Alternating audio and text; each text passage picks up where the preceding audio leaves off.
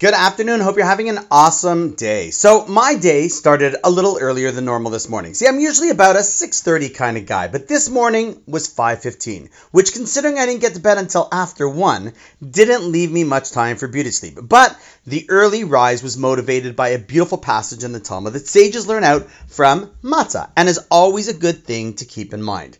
So, we know that the only difference between matzah, which is a mitzvah, and chametz, which is the exact opposite on Pesach, is nothing more than waiting a little too much time. And that often makes the big difference in life. So the Gemara makes a play on words, as matzah and the word mitzvah share the same Hebrew letters. And therefore, the Talmud says as follows Mitzvah bala yado. If a mitzvah comes to your attention, al tachmitzenu.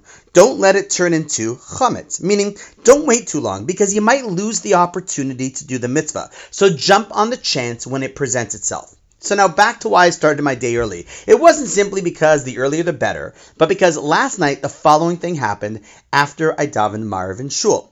An elderly fellow in his 90s, a good friend who's also a member of the shul, was saying Kaddish because he has Yortzeit to observe for his wife. And he said he would really love to come to the minyan in the morning. And I said, Great, we'd love to have you there. He's a regular on Shabbos and is always ready and waiting first thing Shabbos morning at 9 a.m. when I walk in. He then asked what time minyan was this morning. And I told him during the week, 7 a.m.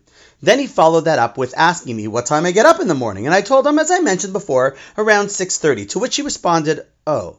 But with what I sensed was a little bit of disappointment. So I asked him why he wanted to know.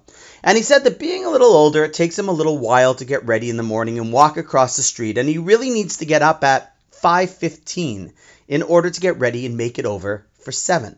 So aside from the, my mind thinking about how much effort this wonderful man puts into getting into shul, my question to him was, why doesn't he just set an alarm?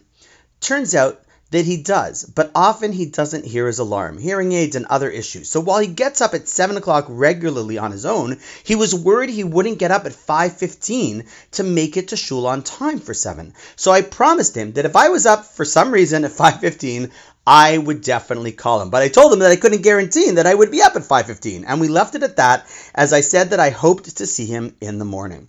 But later that night, something was just bothering me, and the thought of him potentially missing Kaddish in the morning was simply not sitting well with me. And then I thought, hey, Rafi, it's Pesach. We eat matzah.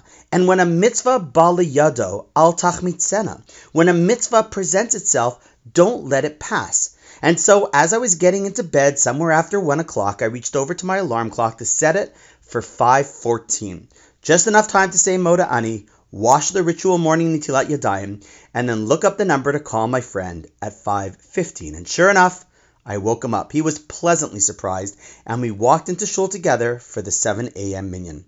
Chevra, life often presents opportunities for mitzvahs in your path. Sometimes they're right there in front of you, and other times you might have to make sure not to miss seeing the opportunity. But when that opportunity does come, don't let it sit too long. Or like chametz, it just won't be good anymore. So, on that note, wishing you an awesome day. I look forward to seeing you in a few minutes for the second podcast before our two day Yontif.